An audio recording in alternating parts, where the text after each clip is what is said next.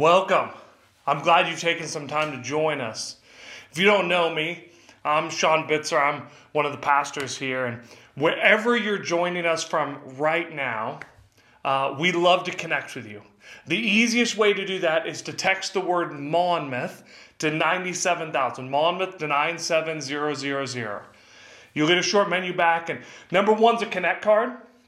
Follow the prompts and uh, we could get a chance to connect. And we'd also love to hear how we can pray for you today, for this week, at any point in time, how we can pray with you and for you. Uh, last week, I mentioned that we'd be spending a bit more time in here and a bit less time in there. The, the simple reason is that every summer we look to knock out a few projects to freshen up the room, and you can see we're in the midst of some of that right now. so we're here.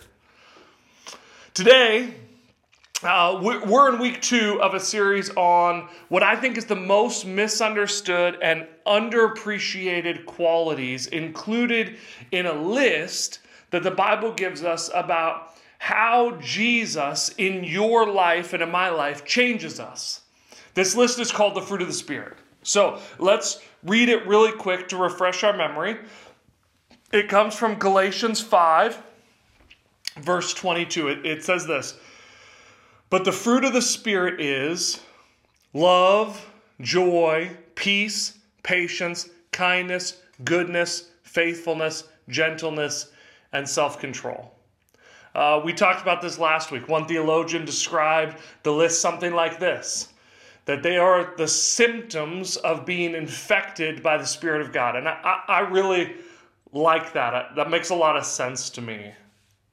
Uh, last week, we opened the series, week one of this four week series, wrestling with the question where does real joy come from? The, the, this kind of biblical joy, the kind of joy that Paul is talking about to the church at Galatia, the kind of joy that isn't based on current circumstances that, uh, remember, last week we talked about the comedian said the four most true words in the Bible maybe it came to pass. The heartache, the shame, the fear, the extra money, the good health, it came to pass. It didn't come to stay. Joy, the kind of joy Paul is talking about, isn't based on circumstances or future hopes, but on unchanging historic realities that, that he who gave his own son for us, what more will he not do for us? So, we can say, I don't understand all that's going on and I don't even like it. And, and there may be a lot of tears with it, but, but here's what I do know no matter what happens in this world that He is good, that He is able, and I am a dearly loved child of God. That's where joy comes from.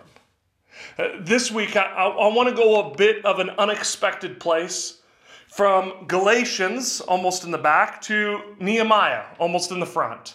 If you have a Bible, you can turn there with me. The, the story begins with the, the city, and their nation's capital is in shambles.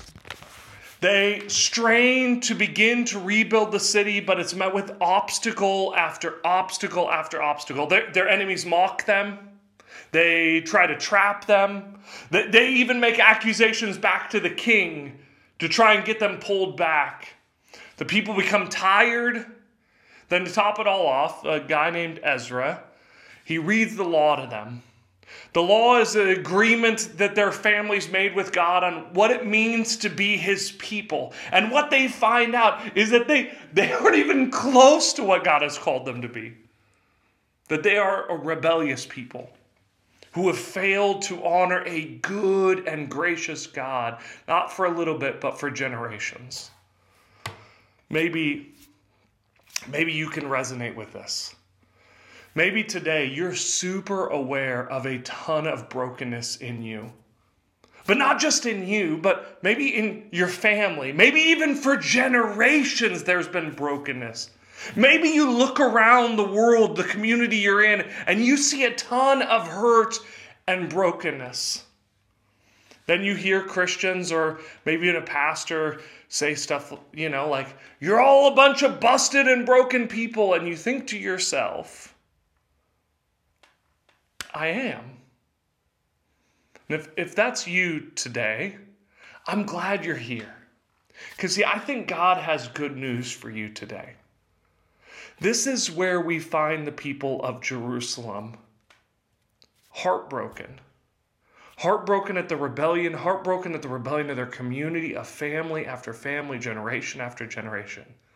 But Nehemiah, the author of the book and their fearless leader, speaks to the people. He, he says this, beginning of verse 9, he says this This day is holy to the Lord your God. Do not mourn or weep, but go eat of the fat, drink of the weak of the sweet, and send portions to him who has nothing prepared. For this day is holy to the Lord. Do not be grieved. For here's the part you've probably heard or seen on decor. For the joy of the Lord is your strength. Do not be grieved, do not mourn, for the joy of the Lord is your strength. Now, now here's the deal. I, I'm not a huge fan of sermon titles. You know, we mostly just go verse by verse through a book, and they don't all need sermon titles. But when you do a topical sermon series like this, you kind of need one to help organize the weeks together. And, and this week's sermon title is this Joy as a Weapon. Now, I'm sure you've heard the illustration about the coffee cup or a bottle of Coke. It goes something like this. If you, if you, you know, if you bump a coffee cup, what comes out? Coffee. If you bump a bottle of Coke, what comes out? Coke, right? When life bumps up against you, is the point of the illustration, that what is inside of you comes out. What's interesting to me is that the same things happen to us when events happen when we don't have time to think. When, we, when a situation demands that we respond before we have time to process all the details, in those moments, we just react with what's already inside of us. So often we see our response in heartache, in fear, in stress, when confronted as these people are with their own rebellion or brokenness. We see an unadulterated witness to our view on God and what He thinks about us. I watched a, a movie a while back and uh, the whole premise of the movie was around this one moment that happened towards the beginning of the movie and the husband's instantaneous reaction. You see, they were at a ski resort with their two kids eating lunch. Snow started to roll down the hillside by them, and, and eventually someone yells, Avalanche! And just as they think, and you think that the snow is going to consume them, it's diverted by a stone barrier, and only a light dusting of snow blows up and falls over the patio that they sat eating lunch at just moments ago. However, when the cloud of snow does settle, you come to see that the mom has laid herself over her children to protect them from what she expects could possibly be their likely death. The husband, on the other side, he gets up from the table and he runs for cover inside the building and abandons his family. His response in a split second decision exposed his priorities. The people of Jerusalem are exposed to their own brokenness, their own rebellion, and they weep and they mourn. They believe that because of their rebellion, God has or will surely abandon them. This is the message that the enemy of our soul wants you to believe about yourself today. It is the message that we so often believe about ourselves that we are too broken or too rebellious or, or too dirty or too tarnished or too unworthy and worthless to be loved and forgiven, to be accepted and to be called sons and daughters. See, uh, if the truth of your brokenness only leads you to mourning and grief, then you have no better understanding the gospel and the God of this book than the person who says, I have no need of being forgiven. The, the people of Jerusalem wallow. They wallow in their rebellion. But Nehemiah, he calls them to something different. He calls them to rejoice in God's grace. You see, grieving says, Mourning says, Woe is me. But the gospel says, But God. You see, it is true. We are all broken and rebellious and an affront to God's rich kindness to us. It says elsewhere that all have sinned and fall short of the glory of God. But the story doesn't end there. Your story doesn't end there. If our response to God's holiness and, and our rebellion is only grieving, we have not yet understood or experienced the good news of Jesus.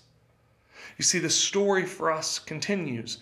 Ephesians 5, verse 4, it says this because of his great love for us God, who is rich in mercy, because of his great love for us, God, who's rich in mercy, has made us alive with Christ even when we were dead in our transgressions. It is by grace you have been saved. The story doesn't end for the people of Jerusalem either. Nehemiah says, Get up, eat, rejoice, celebrate, for God is good and kind to you, so that the joy of the Lord may be your strength. When we wallow in our brokenness, we let the enemy win. But when we rejoice, we allow God to restore our souls. You see, joy. Joy is a weapon that disarms the enemy of our soul. Joy says, Yes, yes, I don't deserve this love or grace. That is why I rejoice all the more because of his loving kindness has consumed me. If you've allowed voices to tell you that you are unlovable, too broken, or unworthy, or unwanted, he, hear me say this as kindly to you as I can to say the same thing that Nehemiah said to his people. Get up, eat, rejoice, stop your mourning. God is good and gracious to you, and may His joy be your strength. May you remember today, even now, that God is rejoicing over you, His beloved child, and may that image bring joy to you too.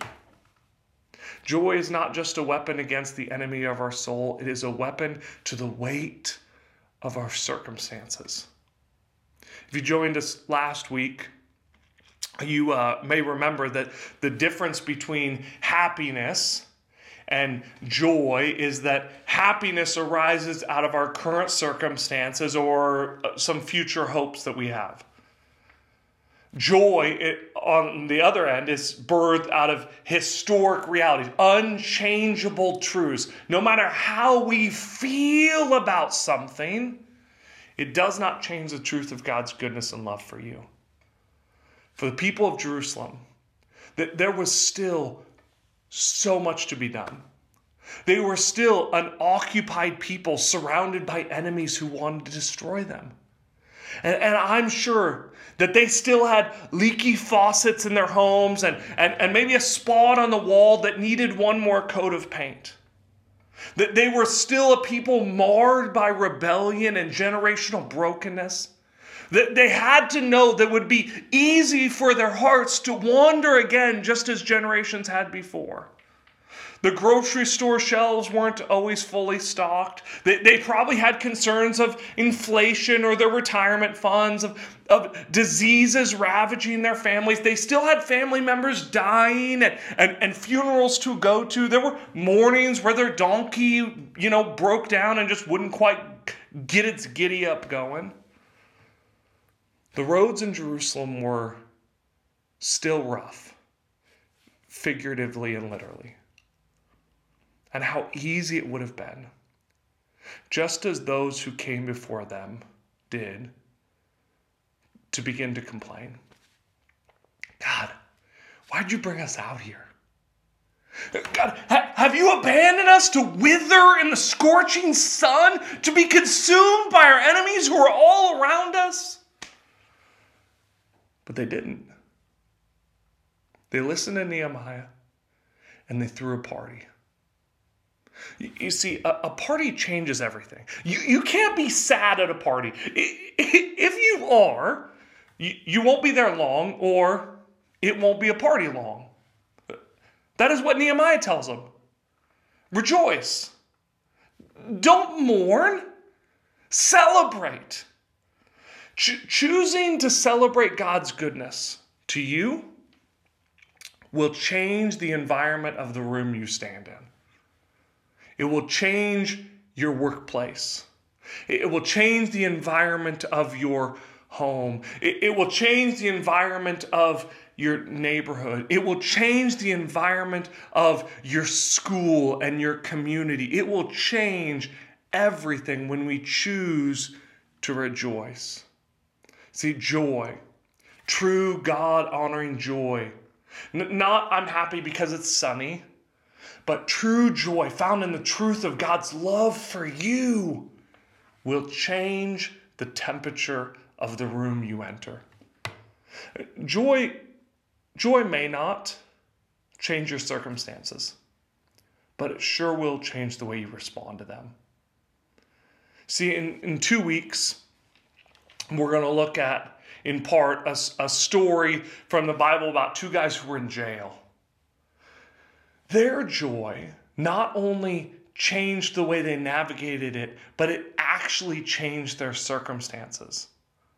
But it also changed the lives of those around them. You, you see, you, every day, you have a choice to be a thermostat in every room you enter or a thermometer in every room you enter in every circumstance, a thermostat or a thermometer. You see, most people are thermometers. And apart from Jesus, it's it's it's it's about all we can be in the long run. You walk into a room, into a situation, into a season of life, and you think, oh, that stinks. What a bummer. And you react to the circumstances in the room. That, that, that mercury reading plummets with disappointment as a thermometer. Or you have the chance to be a thermostat. You can walk into a room and, and acknowledge, oh, it stinks. What a what a bummer. But you know what else is true. God's here. God's in our midst. He's doing something. I don't like this right now. And, and, and I may shed a lot of tears right now and in days to come, but I know this God is good. He is able. And I am a dearly loved child. So let's have a party. You this is one of the things we're going to talk about a lot in, the, in week four. You have the power to change the temperature of the room through your rejoicing. Through your worship, especially in the darkest rooms, darkest circumstances, darkest seasons you enter, you can be the one who changed the thermostat for the community around you. It is the choice that Paul grabs onto when he writes the church of Philippi and says, Now, I, I think all things are worth nothing compared with the greatness of knowing Christ Jesus, my Lord. What Paul's saying is this is man, I get Jesus. Yeah, all this is a bummer. All this is horrible, painful. But I get Jesus. I get grace. I get forgiveness. I get to be called a son of God. How could I not rejoice? Here's the thing I want you to see It's a bit more subtle, and the last thing I want you to see, it's a bit more subtle and even a little hard to see in the English language. But there's an important part of joy that we see in Nehemiah's call to the people of Jerusalem. Here it is Joy is never a solo event. Uh, let me say it to you in a little bit of a different way. Joy is always communal.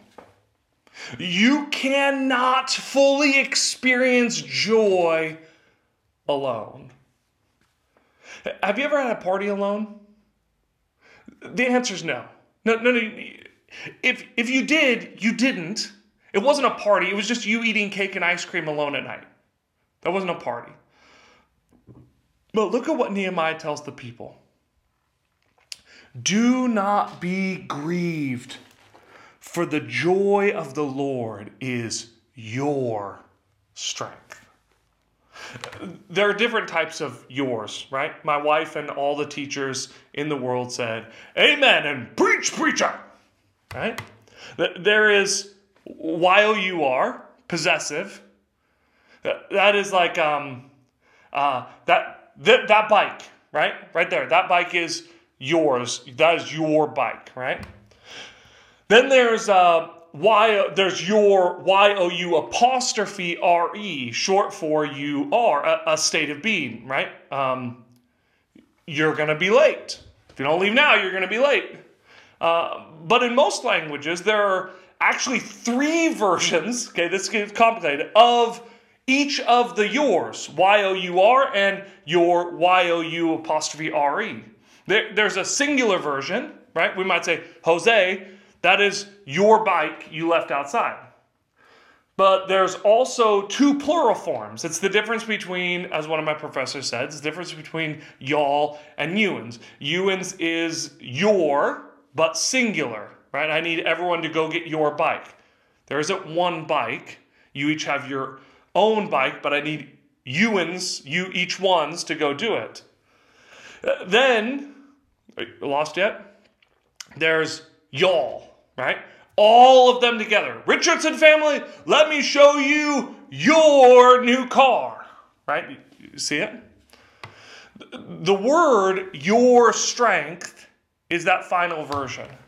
The joy of the Lord gives strength when we rejoice together. Don't, don't miss that. Don't miss that. The joy of the Lord gives strength when we rejoice together. It's why corporate worship is so important. It's why gathering in large or small groups is so important. It's why getting yourself signed up for Rooted is so important. You can learn more about Rooted and even what it is at, at mymcc.cc slash rooted starts in September. It's why serving on a team together is so important. We were not meant to live life alone. You were not meant to live life alone. Look, Nehemiah even commands them. If there is someone My without, apologies you invite them to sit at your table. Uh, the joy of the Lord is only fully manifest in us when we rejoice together. When we rejoice together, we beat back the lies of the enemy. When we rejoice together, we change the temperature of the rooms we occupy. When we rejoice as a church together, we change the communities that we're a part of. So, as your pastor, let, let me tell you the same thing that Nehemiah told the people of Jerusalem as simply and kindly as I can. Get up. Stop complaining or moaning about what isn't or what could be. Stop listening to the lies of Satan in your life. Get up, eat, rejoice, shout, and celebrate. Be joyful, for God is good. He is able. And you are a dearly loved child of God. And that, brothers and sisters, is always enough. I'm so grateful that you took some time to join us. I hope that today, no matter the circumstances or situations you're in, that you would find a moment to be reminded of these three simple questions Is God good? Is He able? And are you loved? And the answer to those questions, all of them being yes, He is good, He is able, and you are a dearly loved child would you choose to rejoice not in the circumstances you see around you, but in his kindness to you in the midst of a broken world? And today, if you don't know him, if you don't have a relationship with Jesus, if you don't know this God who, who calls you his beloved, who loves you and gave himself for you, and I, I, I would invite you to pray a simple prayer just to say, God, God, I need you. God, God, I am broken and sinful, but you are good and kind. God, I need you. Please save me. And then you know what we'd love you to do? We'd love you to text Monmouth to 97,000 and fill out that Connect card. And we'd love to connect with you and talk with you about what it means to be a follower of Jesus. But if you are a follower of Jesus today, get up, eat, and rejoice, for God is good. Let me pray for you.